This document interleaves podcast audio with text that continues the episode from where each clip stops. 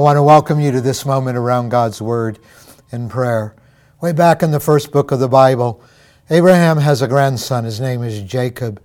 Jacob's experiencing a fair amount of conflict in his family. And so he, perhaps like you, is stepping out in a whole new season in his life. He's leaving his family, he's launching out, and he's needing, above all things, what I think is the greatest promise in Scripture the promise that God would be with him. Let's pick it up in Genesis 28 and verse 10. And so Jacob left Beersheba and set out for Haran. And when he reached a certain place, he stopped for the night because the sun had set.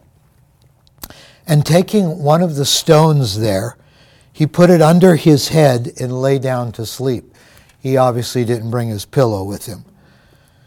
And he had a dream in which he saw a stairway resting on the earth, which it, with, its, with its top reaching to heaven.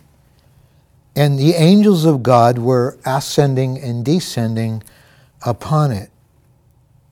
And it's at this moment, as Jacob is setting out into the unknown, that God gives him a promise that in Christ, God is still keeping in your life and mine today. Here it is, verse 14. He says, Your descendants, he says this to Jacob, your descendants will be like the dust of the earth, and you will spread out to the west and to the east, to the north and to the south, and all peoples on earth will be blessed through your, you and your offspring.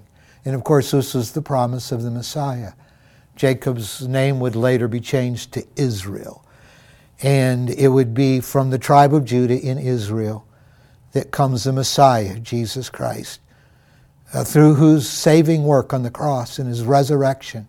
He's still to this day building his church and someday will return turn to our world.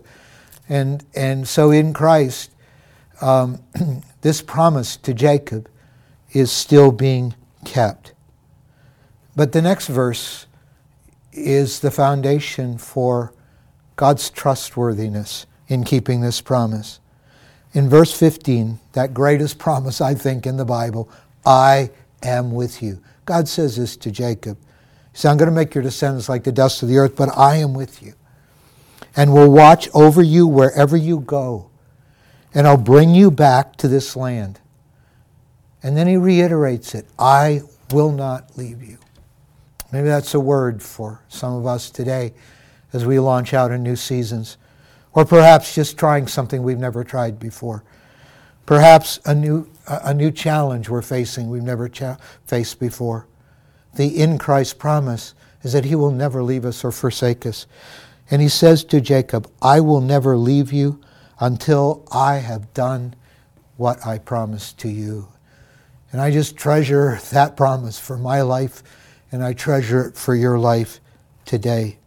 Verse 20 Then Jacob made a vow, saying, If God will be with me and will watch over me on this journey that I am taking, and will give me food to eat and clothes to wear, so that I return safely to my father's house someday. Then, and he promises three things. Then the Lord will be my God if he's faithful to me, I'm going to stay faithful to him.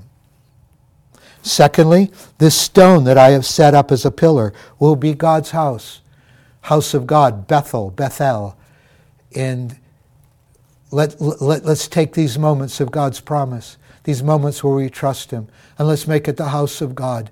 Let's make it a God moment in our lives where we, we set up that pillar of memory and we constantly go back to it as a reference point. But God, you promised you would never leave me or forsake me. And so if you are faithful in that way, that's what I'm going to do. I'm never going to forget your promise, and I'm never going to forget worshiping and honoring you for it. And thirdly, and of all you give me, in the future I'm embarking on, of all you give me, I will give you back a tenth this was well before tithing was prescribed in the law of Moses. But like his grandfather Abram, who, who, who experienced deliverance from God and gave God back a tenth, uh, so Jacob's doing the same thing. Hearts touched by God always respond with a tenth. Listen, What a what great way, what great ways to respond to the promise of God, I am with you. God, if you're going to be with me, I'm going to stay with you. And I'm never going to forget this God moment. And I'm going to constantly worship you and look back to that moment when you promised you would be with me. And into my future, for all you provide to me, I'm going to give you a tenth. I, am going to honor you with what I have of all of my heart, all of my resources, all of my life. So, Father, we thank you for that great promise that you'll be with us. We treasure that promise. Oh God, we hear you saying to Jacob, I will never leave you. And we take that to ourselves today.